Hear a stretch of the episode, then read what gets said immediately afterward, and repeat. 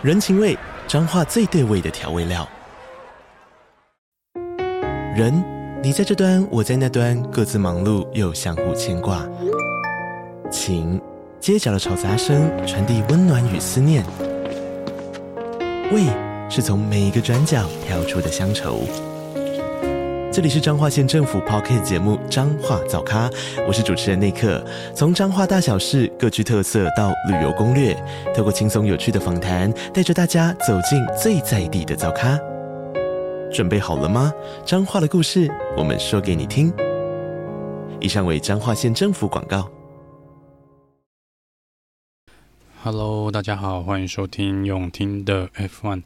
这集是新闻八卦的一个简报啊。那首先先来聊聊车手市场的部分。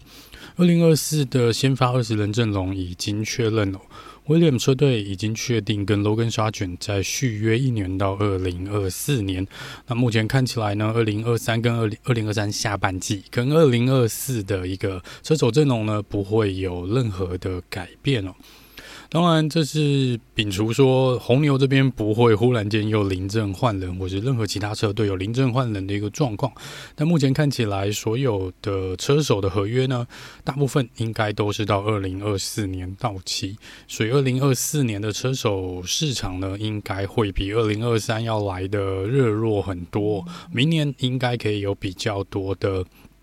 呃车手市场的一个变动跟新闻八卦可以看哦。那另外一个是，据意大利媒体的报道，Charles Leclerc 好像跟红军达成了一个五年的协议哦。那这边先讲一下，这是传闻哦，这是意大利的一个报道指出的。那目前目前没有任何的官宣，不管在 Charles Leclerc 这边或是红军这边呢，都没有正式的一个宣布。所以，因为五年听起来真的有点久，这合约会从。二零二四嘛，就延到二零二九哦，就是蛮长的一个合约。虽然说也不至于到难以理解，因为目前的车手车队的市场来看呢，就算肖勒克想要转队，他能够去的车队其实也不多。因为红牛这边看起来二零二四是确定的，二零二五呢，红牛可能比较会喜欢提拔自己。的体系里面出来的车手啊，如果 Max 不离开的一个状况很难啦，我觉得肖尔克也很难去红牛。那么 Mercedes 大概也是同样的状况哦，即便 Lewis Hamilton 退休，可能 Mercedes 这边会把 Jojo 阿手当做是 Number One 的车手。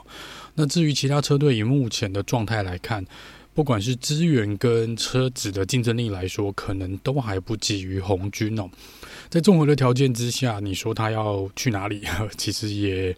真的选择可能也没有，哦除非他愿意降级到 McLaren 或是可能 Alpine。但目前我想，乐乐肖勒克不会有这个打算了。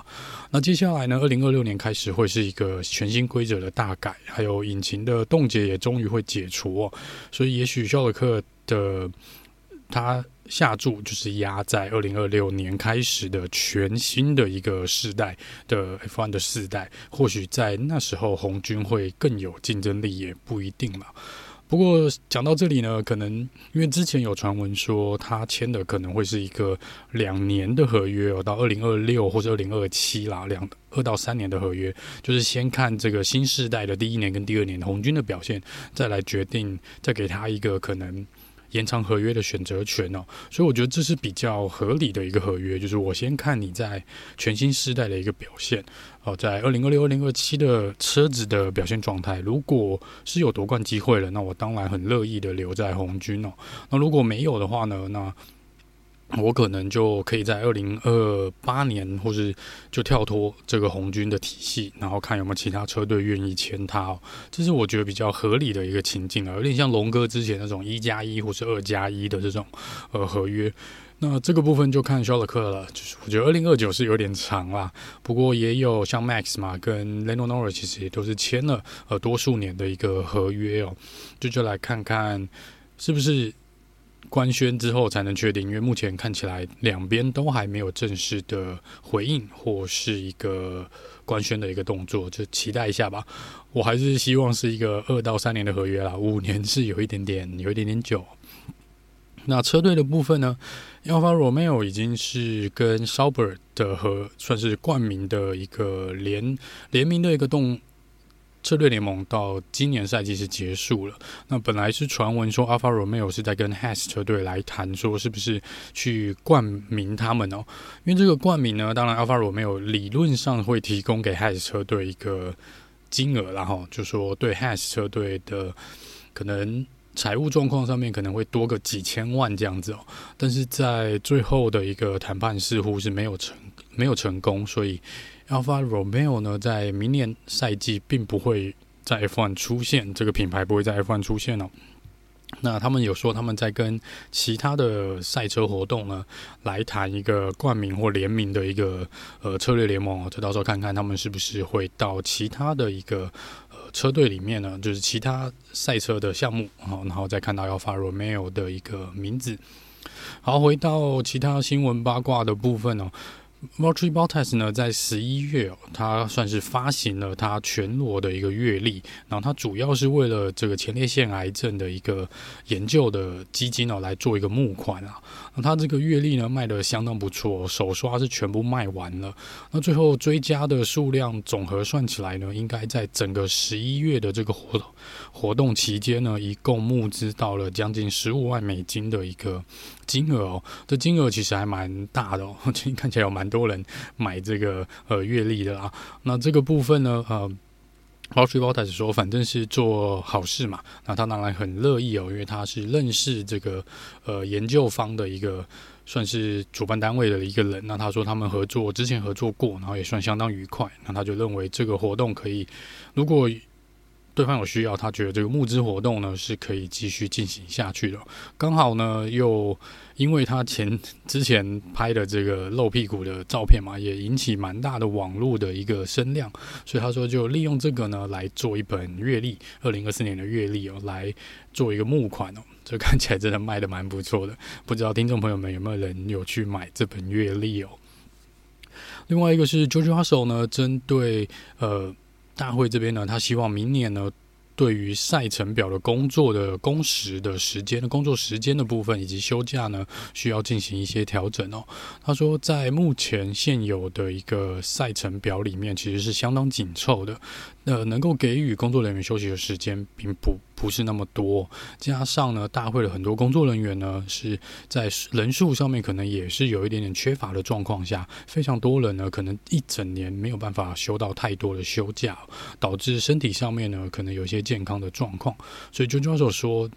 他们站在车队跟车手的角度，就已经认为这个赛事已经是对他们的负担相当的大了。更何况是 可能 FIA 或是 F1 官方这边的工作人员哦，每一场比赛都要出席的状况呢，他们觉得他们并不会比车队或车手来的轻松。那他们那他也提到说，因为在官方的工作人员这边，可能不像车队，可能要分成 A 组跟 B 组的工作人员哦，可以互相的轮替哦，就是 A 组去休假，B 组可以来。进行比赛，或者是呃进行这个辅佐的一个工作。他说，在官方或 FIA 这边，可能这个能力上面是比较吃紧的。那他也希望大会这边能够延以一些呃对员工比较友善的工作的时间的一个方案哦，来让大家比较不会压力那么大哦。